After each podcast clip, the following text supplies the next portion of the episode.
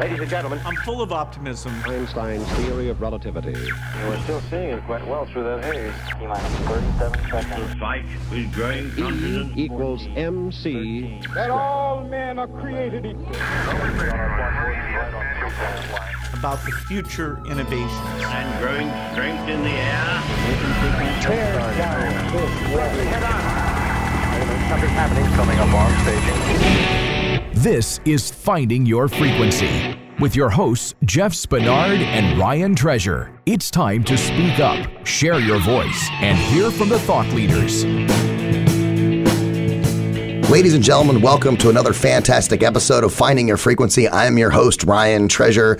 And, you know, this Friday is uh, the Friday right after Thanksgiving. This is airing. And, you know, we're all just kind of a, a week past our, our, our comatosis of uh, of turkey and tryptophan overdose and all that fun stuff. But I hope everybody had a great Thanksgiving weekend. And uh, we thank you all for tuning in and listening. Uh You know, December kind of starts a couple of different cycles for a lot of people, a lot of companies. You know, some people start in Q four uh, in October, planning for what they're going to be doing for next year, uh, gathering paperwork and, and the components necessary to get ready to file taxes for the, the next year. And so we wanted to talk about uh, some some tax and wealth tips everyone could learn and uh, should be learning in school.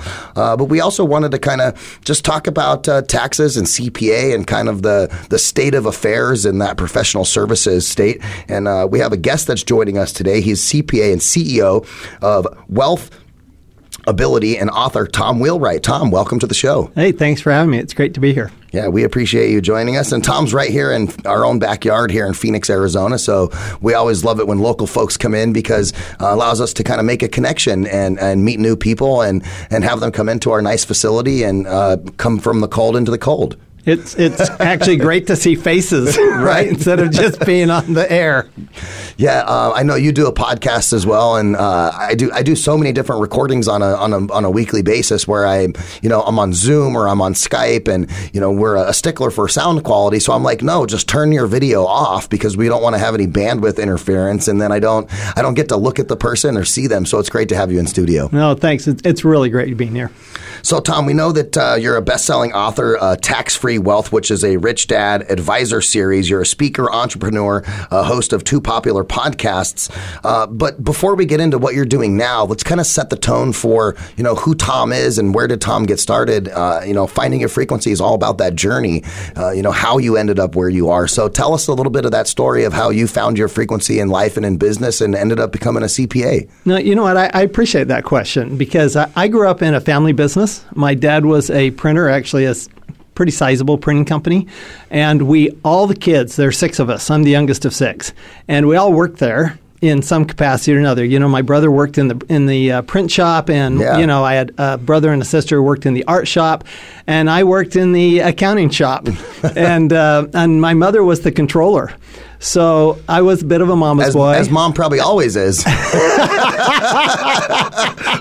you're at the Only shop this or time not. She, had the, she actually had the title. uh. But you know what? I, I learned that I always loved numbers. Numbers came easy for me. And uh, and I thought about the other side. I thought is I thought about law because I love I love the law. I love what's going on the, on in the law. I find it fascinating to, you know, see that words matter. So all words matter. And so, you know, I, I really thought about going into law. It, the only problem is I don't like lawyers. So I actually decided if I'm going to hang out, do I hang out with the lawyers or accountants? And, and I really actually decided that becoming a lawyer wasn't going to enhance the better parts of my personality because I tended to be argumentative. argumentative to begin with. And so that was just going to enhance that, what I consider to be a negative personality trait. And so I decided, you know what, I'll hang with the accountants. They're a little lower key. And we'll combine law with numbers. And that's what tax law and tax accounting is all about. That's awesome. Uh, you said you didn't like lawyers. I, I think it's funny because when you watch T V shows all the time, and literally that's all lawyers do. They are just constantly arguing, except for it's like the art of arguing, right? They've they've they've came up with a, a specific and strategic way to ask questions and argue that doesn't make the other person want to yell at them. Oh, I don't, that, I don't understand that. no, no, you know what? It, it it's totally cool. I mean, I love a good argument. I actually spent two years in France as a uh, Mormon missionary, and uh, the French love to argue, and they're able to argue without getting offended, right? I mean, you know, unlike in the U S, we tend to get offended when we argue. Well, in the in in France, they don't get offended. They just like to argue. And French is a great language for arguing. And so I'd, I'd have thirty-minute discussions, arguments I'd, with with guys on the street. They were waiting for the bus, and three buses would come by, but they would continue arguing with me. That's how much they love to argue. So it, it's fun to argue. It's just that, you know, I, I still don't like lawyers. I like what you said about arguing in French, because when you listen to French just as a language itself, it's, it's, it's so beautiful. So you're like, are they really arguing? Wow, I can't, wow, that's, that's totally. Yeah, that's the most elegant argument I've ever heard in my life. All arguments should be done in French. That's that's that's my theory. So tell us about your company, WealthAbility. Uh, what what decided? Uh, what what, did, what made you decide to start your own your own firm? Well, so I started my own C P A firm, first C P A firm, twenty-five years ago, and I what I did was I'd been in the big four accounting firms. Right, I'd been with Ernst and Young, and then I, I'd been in a Fortune five hundred company, in-house tax advisor for Fortune five hundred. And what I decided is I really like entrepreneurs, and I don't like the big companies. Um, it just wasn't me. And so what I really wanted to do was bring really high-level tax advice to the entrepreneur, because what I saw was that the big four was they'd been they'd completely drifted away from serving entrepreneurs. They were really serving the big companies when they when they went from eight to six to five to right the final four. Yeah. Then they they really lost all interest in entrepreneurs per se, and so there was a huge void. And I just thought, you know what, somebody needs to be out there giving entrepreneurs what they need, because entrepreneurs, I think entrepreneurs are what make the world go round, and it's it's where all the great energy comes from. It's where all the great inventions come from. You know, all the great technology comes from entrepreneurs. Um, you don't see uh, you don't see the big, big companies coming up with new technology. They're buying the new technology. They're not creating the new technology. And so I just wanted to I just want to do something cool for entrepreneurs. And then what I realized as I got going was that uh, entrepreneurs are really good running their business. They're not really good at investing. And so what happens is they spend all their time and they build this great business, and then they turn their money over to Wall Street, right? Who really is just interested in Wall Street. They're yeah. not really interested in the in the client. They're really interested in how, how do I make money for myself? And if the client wins, great. Um, if they don't, that's okay too, as long as I win. And so we created WealthAbility with the idea of you having an ability to create your own wealth instead of having to rely on somebody else to create wealth. So our whole mission in life is to help uh, entrepreneurs and investors create their own wealth. Yeah, I think that's an interesting point, because you, you have these large accounting firms who are not, like you said, as interested in the entrepreneurs. They're interested in, I want to be the accounting firm for a Fortune five hundred company, exactly. a Fortune one hundred company, for those larger entities. And and you're one hundred percent correct. A lot of the uh, growth trajectory for technology and new advancements in uh, patent delivery has been mostly on the small company entrepreneur side. I did an interview with a patent attorney a couple of weeks ago, and that was something that uh, she had brought also to the table, was that of all of these patents that are being held by Google and Facebook and these other large technology corporations, they bought all of those bits of technology and put them underneath their I P portfolio for their publicly traded company to make them more valuable. And the entrepreneur was the one who is who is pushing the majority of those things. And we're seeing the same thing also in um, in Hollywood and entertainment, where um, you have smaller companies that are driving all of the new technological advances in virtual reality and augmented reality, and then the studios like DreamWorks and, and those such are then gobbling those other entities up. And um, I, I, I was at a conference in Hollywood a couple of weeks ago, and I was just amazed at, you know, the the two and three man entrepreneurial operations that are making so much strides in technology. And um, I would imagine that you're probably seeing some of those same scenarios maybe in uh, accounting and professional services, where uh, some of the smaller organizations might be leveraging some of the newer technologies and, uh, and and embracing that outside of, you know, the larger ones, which I know are doing the same thing, but they're doing it for efficiency purposes to try to increase their overhead, whereas I think the smaller accounting firm will be, um, you know, leveraging it to be more, you know, customer-centric, right? So they can be in front of their customer more, not necessarily to streamline their process. Well, for sure. I mean, if you look at the, the big accounting firms, they're doing it for themselves, right? They mm-hmm. want to do it for internal purposes. So we're actually, um, we actually are creating our own technology, WealthAbility is. And the reason we're doing it is because we feel like the small C P A firms, which are really good C P A firms. If you think about, if you want to go to a great restaurant, you typically don't choose a chain, right? You typically choose a small mom and pop, right? But the problem the mom and pops have is they don't have marketing, they don't have um, systems, they don't have support that they need in order to, you know, grow and expand and, and, and do a better job for right. their existing customers and, and frankly make more money. So what we're doing is we've created a network of C P A firms around the country, and we're building. I mean, we've been in it a year, and we have twenty-five C P A firms. So we're building, building, building um, with our an eventual goal of ten thousand C P A firms worldwide. So, you guys did the first twenty-five in a year? In a year. Okay. Yeah. Right. So, so that, not that's bad. a good start. Not bad. It's, yeah. a, it's a good start.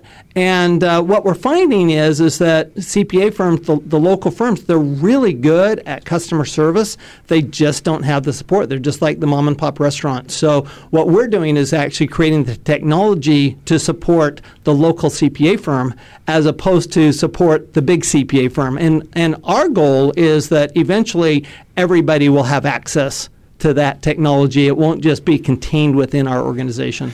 So is that like um, a subscription-based model that you guys provide to the to the smaller accounting firms, or how how does that entry work for them to be able to leverage those tools? Well, so what we do is is we train these C P As, and we actually deliver clients to them. So we're a marketing company as well. And uh, because we've, we've got a message that somehow hits the investors and the entrepreneurs pretty well. Um, uh, evidence, you know, who would think a tax book would be a bestseller? So, I mean, seriously, that's a pretty, pretty big ask. And and so what happens is is that we're trying, you know, we want to train them. We want to create quality control as well. So really the first technology we're coming out with is to help them with their quality control, because it's very hard. They have to train each person that comes in. They have to do everything, you know, one one off basically. And so what we're creating this is the system and actually codifying, literally putting it into um, code, uh, the system for them to be able to do a better job with their clients. So what types of new technology are you guys leveraging inside of the system? Are you guys using bots or artificial intelligence, or kind of just give us a, a broad overview? We absolutely using artificial intelligence, and, and eventually we'll use blockchain. Awesome. As well. Yeah. Because I, I think those are the two big technologies for our profession. And I think that the challenge is, is that our profession, in the most part, a lot of people are going to get left out. And because they're still focused on his being historians, right? And that's the fundamental issue with the accounting profession. I mean, our whole goal is to transform our profession. So we're not we're not shy about this. We think our profession is old and tired, and they need to do something new. And frankly, they're going to have to do something new, because let's face it, bookkeeping is a thing of the past. I mean, you're going to have bookkeeping done through technology. It's, you know, with blockchain technology, there's no reason to be manually entering anything. You don't have tax returns. I think will eventually be done at least ninety percent by technology. You yeah. know, you're not going to have to have. I mean, you're going to you're going to take a you're you're going to you know upload your documents into a system, and it's going to spit out a tax return. Now you need somebody to to look at that. Mm-hmm. But where C P As, I think, could really make some strides with themselves and with the profession is using that technology, because when it comes down to it, the C P A is the most trusted business advisor of all entrepreneurs, and yet C P As tend to be focused so much on his, you know, historical facts yeah. and looking at the past, last year's tax return, last month's financial statements, that they're not focused on what do we do in the future for the client? How do we make the client more profitable? Well, they have all the information, and they're smart people, and they know numbers. And so they now with this new technology, they ought to be able to use this technology to create better results for their clients. Yeah, you bring up a really good point, and I think a lot of people who are in the professional services industry as a C P A and have those firms, they look at technology and they think, well, if the technology is going to be doing all of this work that I would normally do, this historical work in the past, well, what is now my place as a human being in this new techno society, right? And one of the things that I've always, you know, thought about in that space is, you know, if you're not living your life in the past as a C P A and you're living your life in the future because technology is doing that, you're you're no longer just a C P A. You're a wealth advisor. You're um, and as you as you mentioned, you're you know C P As are some of the tr- most trusted uh, components of a company. I know that you know the C P A for our company, World Talk Radio, is a family friend of ours, right? Um, he does my mom's business's taxes, my personal taxes, the company's taxes, the C F O's personal taxes. And, you know, so we as a group, we really trust that firm. They've been um, a longstanding firm. And so that trust has uh, goes a long way, because we trust that the numbers he puts together, those things are going to be advantageous for the company. We trust that when we have conversations about the future and how we should be saving capital for cash flow, because as any small business knows, cash flow is the most important thing you could ever have. Right. Um, and so I think that leaves you guys available for that wealth advisory position. Well, that's the thing. It, it frees us up, yeah. right? It frees us up from doing stuff that is, is mundane. And frankly, nobody likes, I mean, almost nobody really likes doing the tax year. Nobody really likes, you know, preparing financial statements, doing bookkeeping. I, I can't imagine that that's really what you want to do with your life. Um, on the other hand, think about all that knowledge. I mean, they... A typical C P A has seen hundreds and thousands of businesses over their lifetime. And they've got all this inherent knowledge that computers can't do that, right? They they um, it's a they're they're a long way from being able to assimilate all that information mm-hmm. and the way we can, and kind of sense what needs to be done. And so let's say that you had the A I technology that actually gave you the tools so that you could actually um, look at those numbers and interpret those numbers, and then sit down with your client and advise the, the client on what they want to do in the future. Because entrepreneurs are focused on their business. They they really are not, for the most part, numbers people. They're really business people. They're sales people. Yeah. They're marketing people. You know, they're they're uh, creative people. And so to have an advisor who can come and say, okay, here's what the numbers say, and here's what, by the way, if you did this, this, and this, either your taxes would go down this way, your cash flow would go up this way, or you know, your business would increase this way. That would be, to me, that would be way more fun and yeah. way more valuable than sitting around doing tax returns. I think any business owner would rather know, you know, in October that they need to give some bonuses out to employees so to lower their tax liability, rather than finding that out after the calendar year is already over and there's nothing you could do backwards, right? That absolutely. And, and there's there's just so much you can do. And, you know, when you, you talk about the tax law, you know, every day, think about this. Every dollar you come get that you get in is either taxable or not, and every dollar you spend is either deductible or not. Yeah. And so everything you do as a business owner impacts your taxes. So wouldn't it be nice if you actually had somebody who could sit there and walk you through, by the way, if you did this, this, and this, your taxes would go down by this amount of money. And you get to choose whether you want to do it or not. But what we always say at WealthAbility is we always say, if you want to change your tax, you have to change your facts. And so our job is to help you know what facts to change. Yeah. Your job is to actually go out and make the change. Well, and I think with technology, you know, um, uh, like our company, right, at the end of every month, we do the audit for the previous month and reconciliations for credit card processes and transactions and all that fun stuff, right? Um, and if you know that that, that that process is no longer manual, right? And you know, you walk in on December first with the month ending November thirtieth, and everything that would normally take a standard C P A, you know, maybe three or four days to, you know, go through all the bank statements and all that stuff is already done. You know, coming in December first, what your cash flow looks like for the entire month. Um, and your C P A can say, hey, you know, well, you're going to have an excess of this or that, and you need to kind of, you know, uh, uh, maybe take some dollars aside and invest them, put them over here, put them in a savings account. And I, I think that's where a lot of entrepreneurs really need the most help in, in growing their businesses, is being able to navigate some of those, you know, even those month to month things, especially if you're, um, you know, a new, a startup, something where that cash flow is extremely important. How, how do you guys help those new and emerging companies manage that? No, for sure. And, and think about blockchain technology. You would have that information, accurate information, at any point in time, any day, every day of the month. Not the first day of the month, but the second day of the month, the third day of the month, the fourth day of the month. Every single day you have you have real-time information that you know is accurate, because what blockchain technology does basically is every transaction audits every other transaction. So you know it's accurate to begin with. And in fact, if you take the human side of it out, it's human error that causes those mistakes, right? It's not yep. the computer that's making the mistakes, right? It's like we call it um, picnic, problem in chair, not in computer. That's a good one. So what we need to do is, Uh, as C P As, is we need to start thinking about what could we do with our cl- for our clients. What more can we do? You know, I always tell people that um, the challenge with the C P A profession is we don't um, we don't bill enough, and the reason we don't bill enough is because we don't do enough, right? And when we don't do enough, we don't bill enough, we can't pay enough. And so the challenge we have is that we're losing a lot of young people that used to go into the accounting profession. We're, we're we losing them to technology. We're losing them to I T, computer technology. That's where the money is. That's that's what's exciting right now. I think we can shift that. I think we can turn that around in our profession. I think so too. I really do.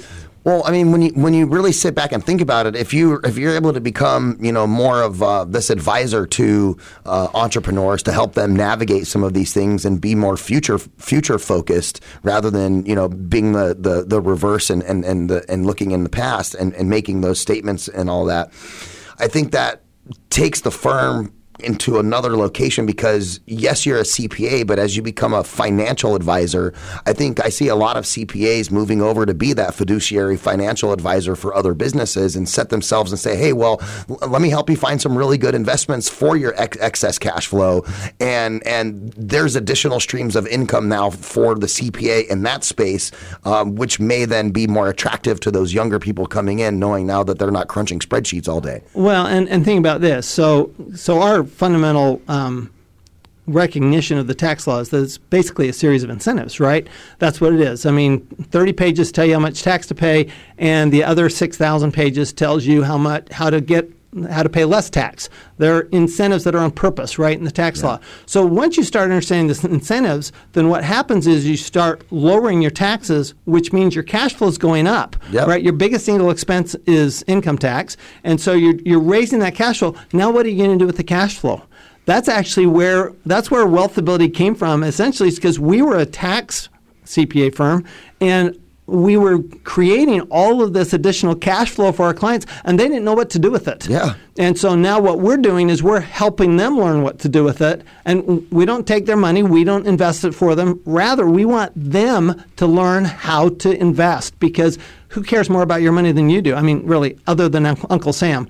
But nobody cares more about your money than you do. So the the big lie, this is what we always say, the big lie, the big Wall Street lie is that we're too stupid to handle our own money, so we need to turn it over to Wall Street. When the reality is that there's so much we can do that doesn't take that much time that well, we could produce way better results than Wall well, Street could. I, I think, yeah, I was going to say there's uh, so many other uh, ways that you can place money to do something for you outside of Wall Street that can give you, you know, exponential returns. I mean, I was reading the other day, I think in the last thirty years, Wall Street was like plus seven percent or seven point five percent or something like that, um, including the recession that we had, which, you know, the previous thirty years before that, it was like nine or ten percent. So it's lower, but there are so many other uh, financial services that are available to entrepreneurs and business owners to put their money into where, A, I think that they're not so concerned about losing it if the market goes down, um, and and making sure they maintain that. Because I, as a as a human being or business owner, it doesn't matter.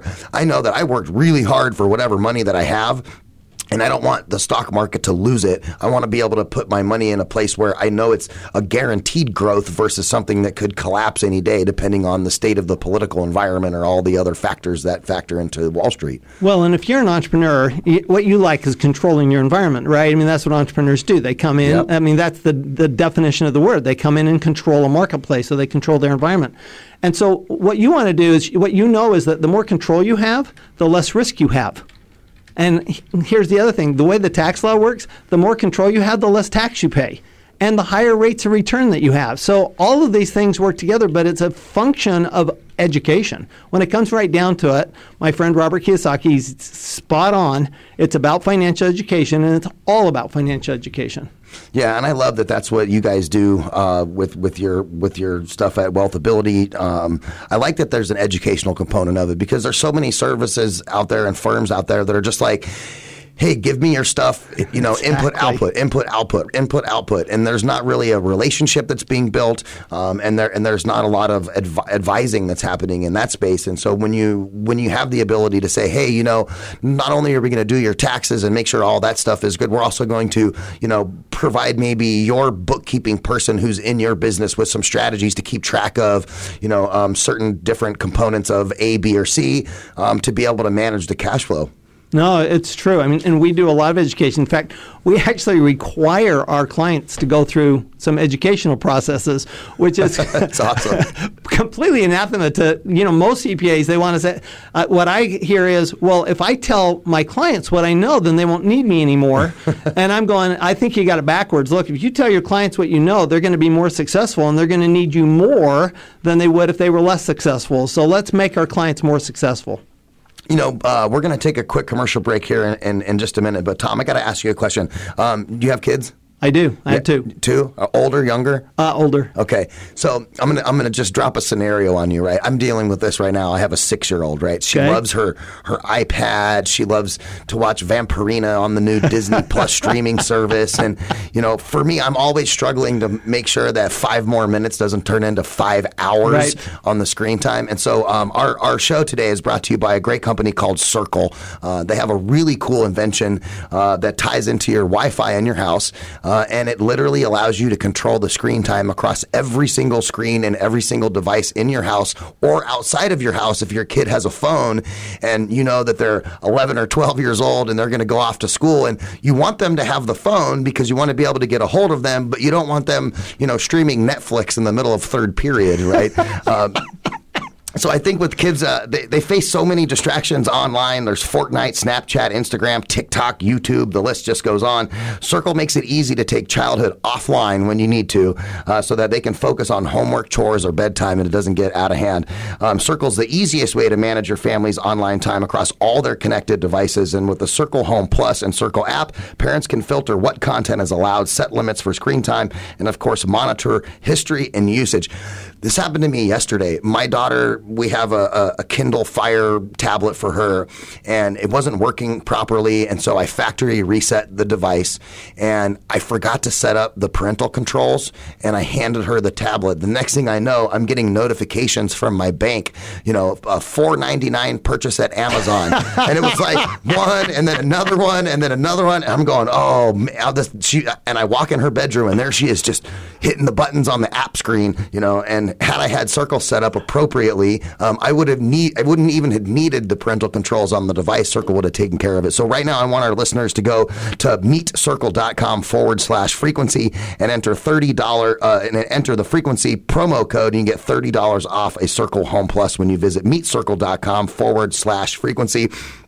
Uh, you guys are listening to Finding Your Frequency right here on the Voice America Talk Radio Network. We're with C P A, C E O, and author Tom Wheelwright talking about tax technology. And when we come back from the commercial break, we're going to kind of get down to some of those seven tax and wealth tips everyone should learn in school and how uh, these guys can help you out if you have an entrepreneurial business and needs your taxes done. Stay tuned. We'll be right back right after these messages right here on Voice America Talk Radio.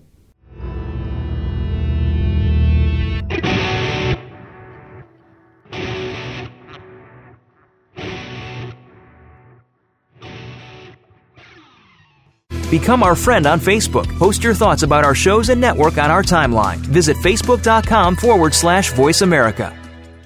ShapeShift World was created to help business owners reach their maximum potential and achieve their dreams. We do this by focusing on the fastest path to cash through planning, product innovation, automation, and social media engagement. Businesses hire ShapeShift to change the way they communicate to their prospects, customers, and employees because their business results are lackluster and sales are not moving the needle fast enough. Using Codebreaker A I technology with our customers, we will change your company's communications and delivery approach to an organic style that cannot be unlearned and works for everyone. The bottom line, at ShapeShift World, we increase sales velocity by up to three hundred percent systemically while reducing the time it takes to close the sale. To get your personality and company assessment a one hundred dollars value, just text CODEME, C O D E M E, to the phone number seven two zero zero zero and connect with us. It's the first step in shifting the way you think to change the world. Text CODEME me to the phone number seven two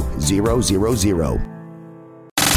Have you friended us on Facebook yet? Why not? Just go to facebook.com forward slash Voice America or search for the keywords Voice America. Once you are part of our Facebook network, you'll receive daily messages about what's happening with our shows, this week's featured guests, and new happenings at the Voice America Talk Radio Network. And you can add your voice to the always active discussions on our timeline. Just go to facebook.com forward slash Voice America or search for Voice America.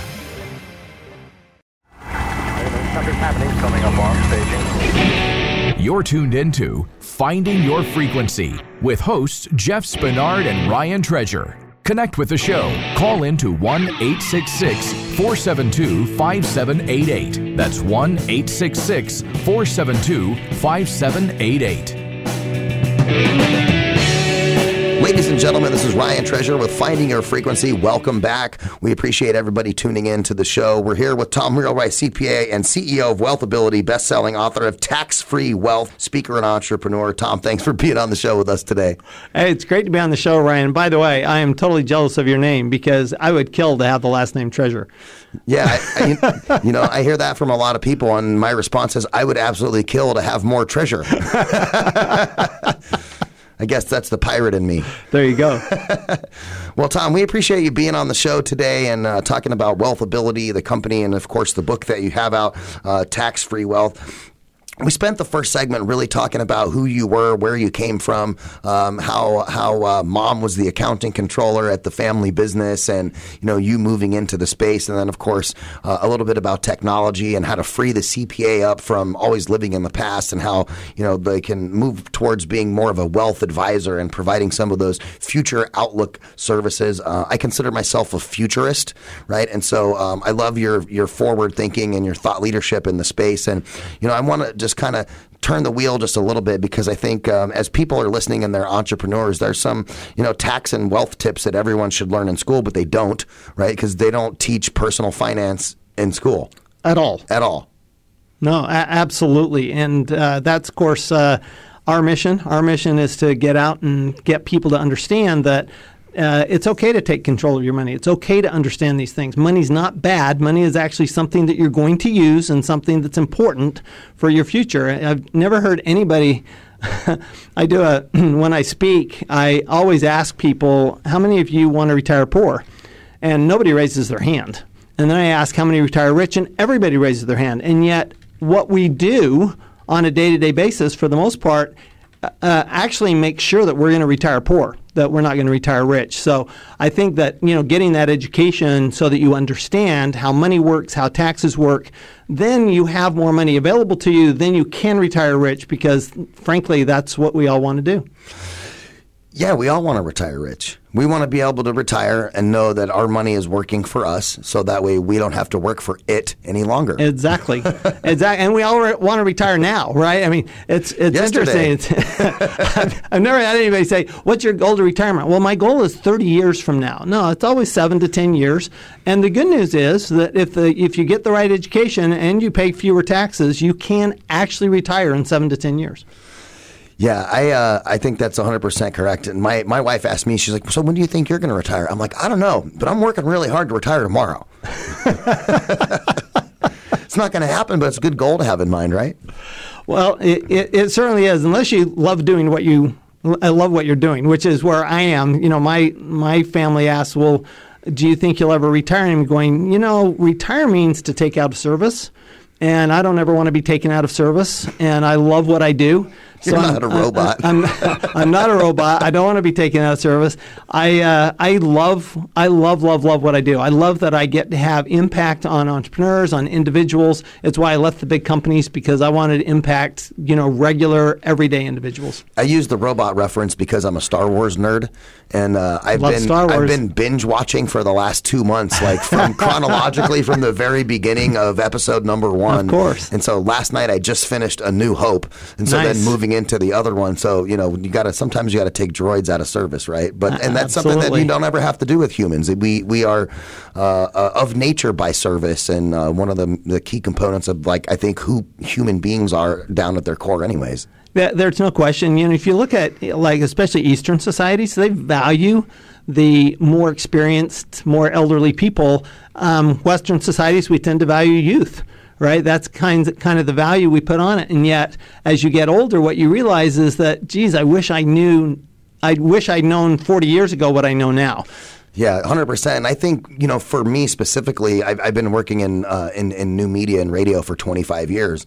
Um, I've ran so many ra- hours, thousands and thousands of hours of radio shows on business and entrepreneur. And, you know, I've learned about hard money lending and how that works in, you know, some of the spaces with real estate and, and all these things. And I felt like being in this business has accelerated my ability to learn about some of these, you know, high level pieces. I don't, I, I can tell you like ten years ago, I would have never been able to have a conversation about blockchain, the distributed ledger, how all of that works, you know, without being exposed to, uh, you know, seven years at the A I C P A conference in Las Vegas at the M G M. And, and that and, just sounds you know, painful to me, pal. Well, you know, what's, what's really cool about that is this is what we do there, right? We talk to other C P As and, and, and about like, how are they changing their services firm? How are they um, leveraging value-based pricing? How are they using bots and A I and the new technology? Uh, and it's really interesting to see that, you know, I think the trend in the last couple of years that I've been there has been exactly what you and I have been discussing is, you know, getting the C P A out of being in the past and getting them into being a futurist for the companies. No, that's exactly what has to happen. And, and really, anytime you have a company, you know, if it's your company, your job is the future. Your yeah. job's not the past. Your job is the future. And, and then you need somebody whose actually job is the present. Right, and we call that the president because their their their job is the present. If you're the C E O, frankly, I think your job is the future. Now, if you're the president and C E O, then what do you do then? Because uh, a lot of small entrepreneurial companies might only have, you know, uh, I'll give you an example. Our company, there's twenty employees here. Our president and C E O is one in the same human. Well, I I, I find it personally, I find it unusual that the person who's going to focus on the future and innovate is the same person as the right person to run the day-to-day. Yeah. So whether that's a manager, wh- whatever you call them, manager, director, but somebody's got to run the day-to-day. And I can tell you, in my company, it's not me. Yeah, in, in this company, it's definitely me. I, I definitely run the day-to-day. So I, I can see the difference, even though I don't have – I'm not the C E O, but I'm the vice president of operations. Well, so there you that's go. My, that's that's, that, my that's your job. You're the day-to-day guy. Yeah, I am. So let's talk about some of these tax things. You know, why uh, why does the government want people to start businesses? What What is in it for them? I mean, they just well, want to tax everybody? Or what's the deal? Well, no. Here, think about this. Think about this. What does the government want to have done? If you want to know what the government wants to have done, look at the tax law. So the government wants jobs created, yep. right? They want innovation. Right? They want better energy, right? And more energy, right? They want houses to be built. They want a lot of things done that they know that in the U S we know that the government isn't best at doing everything. Right? There are some, some, there have like been how, some experiments I like in the past. That. There's some been experiments in the past where people have said, well, the government should do everything. I'm going, well, that those experiments have tend to fail mm-hmm. because the government doesn't do everything best. The individual, the entrepreneur tends to be the innovator. That's the innovative process. And so what has the government in the U S has done basically since the sixties has said, look, we know that everybody hates paying taxes. Is that fair? Everybody hates paying taxes. Yeah. Okay. So what if we gave them an, an incentive that meant it said, if you do what we want you to do, we'll have you pay less taxes. That's actually more meaningful than if we give you money because people hate paying taxes. So they go, wow, I get a tax reduction for that. I get a tax deduction. I get a tax credit. Therefore, wow, that's I want to do more of that. And so in business, that means I want to hire more employees because I'm going to get more tax breaks. In, uh, or I want to put my money back in business. I mean, think about this. Every dollar you put back in your business is not taxable. You're building an investment. You're building value in your business. And yet that dollar you put back in your business is a deduction. So it's not taxable. Whereas if you took that money and you went and spent it on you know, video games or ice cream or, you know, tr- whatever, personal yeah. stuff, it would be taxable. Yeah, but if, let's let's just clarify this for the for the listeners. So if you had, let's say, uh, ten thousand dollars in profit, um, that's a taxable income, and after taxes, I'm just using really easy numbers, right? You end up with nine thousand dollars um, of, of, of income after it's been taxed. You can take that nine thousand dollars and say, hey, you know what? I'm going to start a new project within the company to leverage blockchain for Or uh, managing our this, this, and this, or our deliveries, or whatever it is, depending on what business you're in, and then that's all deductible. I'm I'm going to take it one step further. You don't have nine thousand; you have ten thousand, because if you put that whole ten thousand back into that business, into into that new technology, you don't have to pay any tax. Ah. It's tax-free. That's why the book's Tax-Free Wealth, right? Because it's tax-free. And not only that, but now you can actually put that money back in the company over and over and over again. Five years later, six years later, ten years later, you can sell the company and pay no tax. So there are there are provisions in the tax law. These aren't, by the way, these aren't loopholes. These aren't mistakes. These are things that the government wants to have happen. Why? Because they want the innovation. The government actually knows, believe it or not, that the government is not the best place on earth for innovation. Um, you know, I mean, look at, we've even gone away from government doing rockets. We've gone to private privatized, yeah. privatizing, SpaceX, yeah. privatizing uh, space, right? Why? Because we have a terrific entrepreneur in Elon Musk who's willing to take that kind of risk and will put that yeah, into NASA, it. Put NASA that kind now of energy pays into him it. Exactly. To, to send stuff up I to the space that. station. I love that. I actually love that. Elon Musk is one of my huge heroes. I think he's just that truck absolutely, is really ugly, though. Uh, that is the ugliest thing ever. But outside of that, they say they have two hundred fifty thousand orders for it, though. So apparently, some people think it's cool. Anyway, I but I love I love Tesla. I love Elon Musk. So here's what happened. So think about think about Tesla. Tesla's a really good case in point. Okay, so Tesla Tesla doesn't pay any taxes because all their money either goes back in their business, goes to innovation. They have research development tax credits. They have um, energy tax credits. They have uh, deductions for their business expenses. The reason Amazon hasn't paid any taxes, first of all, it's because it had losses for years and years and years and years, right? But it also has a lot of innovation. I mean, Amazon has innovated a lot of things. And so they have all these tax credits. Why? Because the the government wants innovation to happen. So that's one of the things they want to have happen. Okay, so why don't why don't real estate investors pay tax? Well, good real estate investors should never pay tax. Why not? Well, because they're building homes. They're building housing for other people. They're not using this money for themselves. They're building these things for other people.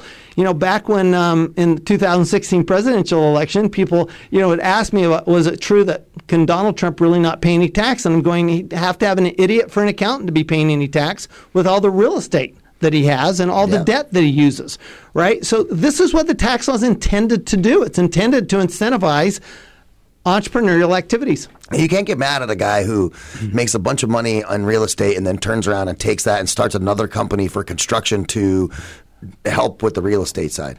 No, right? I, I, I mean, I, that's business. That's uh, entrepreneurial. You know, here's the thing. That's what entrepreneurs do. And the government has chosen, I'm not a policy guy, but the cho- government has chosen to reward it. And if that's what the government wants to reward, then that's fine. So why why would we not take advantage? And here's the thing. Everybody complains about all these tax benefits, right, to the rich. The reality is anybody can use them. You don't have to be rich. You know, you can b- go buy a fourplex. You know, you can go go do a fourplex. You can start a small business online. You get the same exact tax benefits as Tesla and Apple and Amazon. I mean, you get the same tax benefits. They're there for everybody. You just have to get the financial education. Yeah, so for all of you entrepreneurs that are listening out there, make sure you guys get a hold of uh, Tom at WealthAbility, because if you're spending one hundred thousand dollars a year on technology and web development and, and making new tools for your customers and making those things available, those are all reinvestments into That's right. the underlying infrastructure of a company. And I've seen a bunch of times in, in my tenure with friends that I know who run small businesses, who their accountant writes that off as just, this is an expense to do business, when it is much more than that. Right, absolutely, because in that case, you can get an expense and a credit. So a credit's even better, because an expense just reduces the amount of income that's taxed, right, which our highest tax rate's forty percent in this country, not counting California, um, right? But... But what happens is, is that that's our highest tax rate. But if you get a credit, that's a dollar for dollar back against your taxes. So credits are worth way more than deductions. And so if you can get both, that's like tax nirvana. Tax nirvana. That's awesome. So, you know, why, uh, as, as you're looking at taxes, why is it important for those business owners to look at their cash on a daily basis? Well, I mean, you said it. First thing, right? Cash is what makes a business run, and it's all about cash. And frankly, the fastest way to increase your cash flow is to lower your taxes. It's absolutely the easiest, fastest way to increase your cash flow. But cash flow is, is the lifeblood. I mean, you think about, you know, blood is what makes us function as human beings, right? And uh, hydraulics is what makes a, a car function. Oil makes a car function. What makes a business function? It's cash. Cash is the lifeblood of a business. So we really have to, we really do have to pay attention to cash.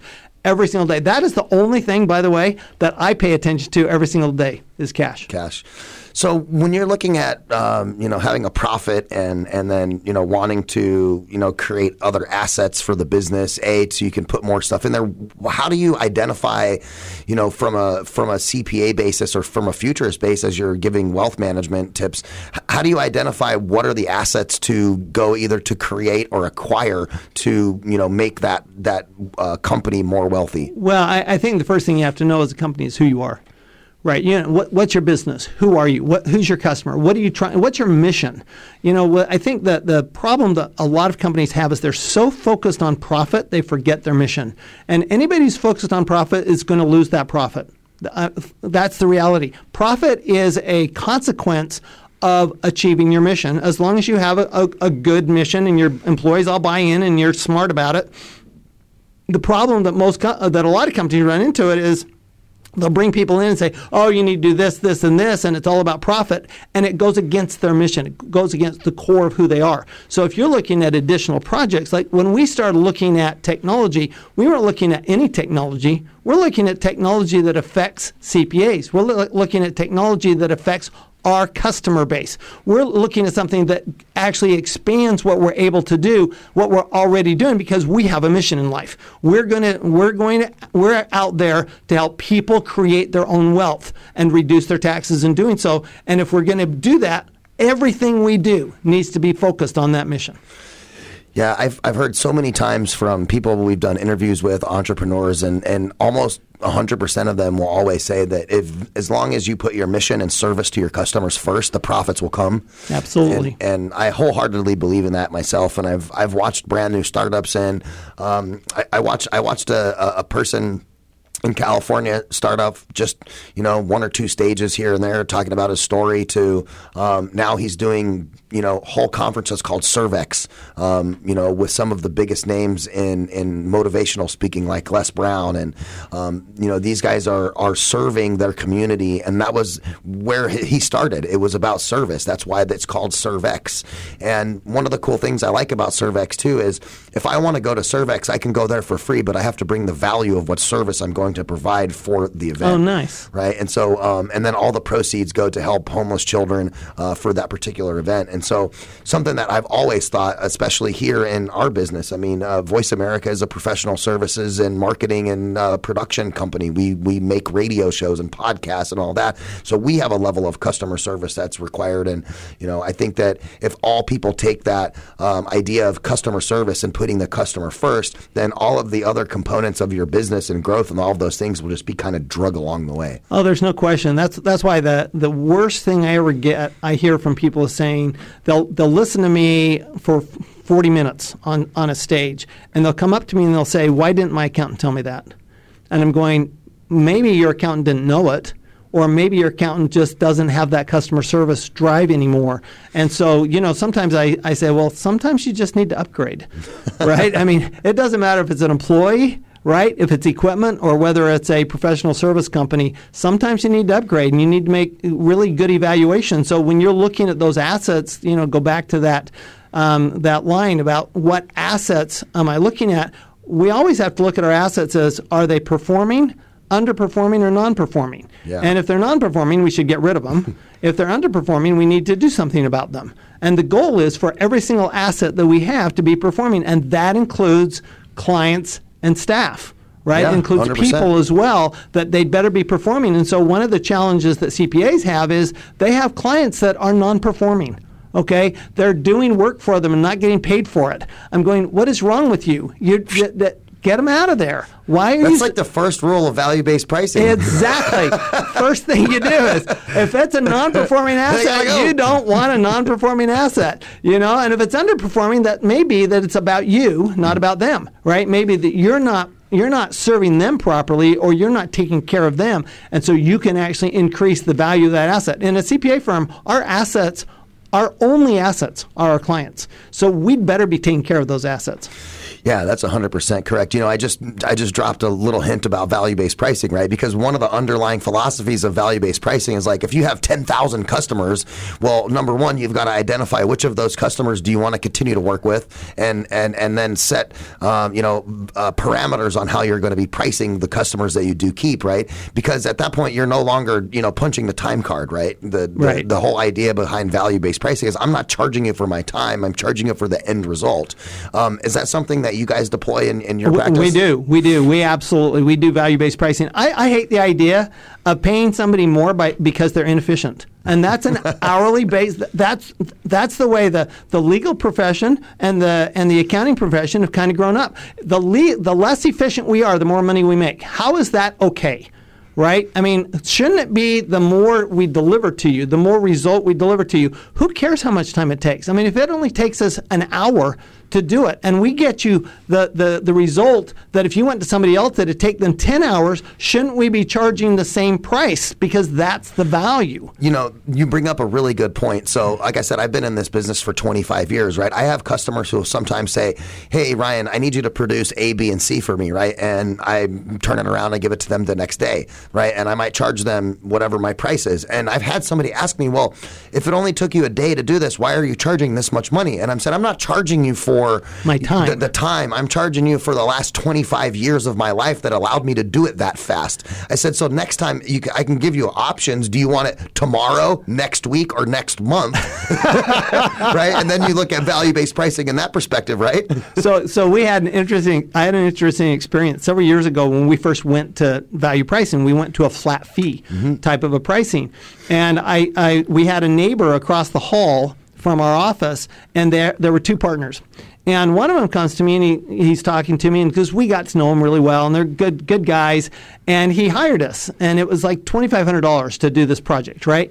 And I said, so what about your partner? What's going on there? Oh, he decided to, to do it himself. I'm going, okay, so let me get this straight. I've spent, at that time, twenty-five years, like you, I'd spent twenty-five years learning this. I have a master's of tax degree from the best school in the world in, in tax, and you're telling me that it's cheaper to go learn what I've learned than it is to pay me twenty-five hundred dollars. I mean, I'm just going, are you kidding? He says, yeah, I don't get it either. Yeah, I would, I would, I would call that flawed logic.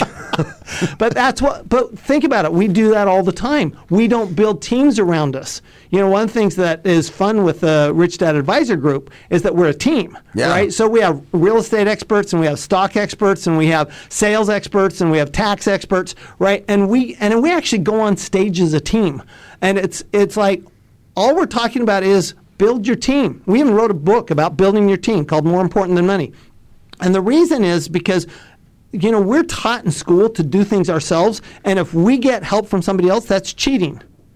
That's cheating, right? It's not cooperation, it's cheating. Whereas in the real world, the businesses grow because they have good teams around them. They have, you know, and, and not just their immediate team, but they've got good advisors around them. They've got good people who are going to help them grow, because the reality is you can't know everything. And and the way I always look at it is the more I know, the more I realize I don't know. Yeah, well, you don't know what you don't know, and so that's why it's important to have good people around you, so that way you so, can, you can, you can figure that out. Exactly. So they know. That's why I don't do graphic design, and we have a graphic design department, because I don't know what there I don't go. know in that space, right? There you go. Tom, I appreciate you being on the show. We're here with uh, uh, Tom Wheelwright. He's the C P A and C E O of WealthAbility, best-selling author of Tax-Free Wealth, the Rich Dad Advisor Series, speaker, entrepreneur, and host of two popular podcasts. So what are what are your two podcasts? So we have the WealthAbility show, which is for entrepreneurs and investors, and then we have a specific show that's for C P As, um, the WealthAbility show for C P As. So here's what we what we discovered is the very the the number one question I get when I go on these speaking tours is, where do I find somebody who understands this? And I couldn't help them, because, you know, we could only take so many clients in our C P A firm.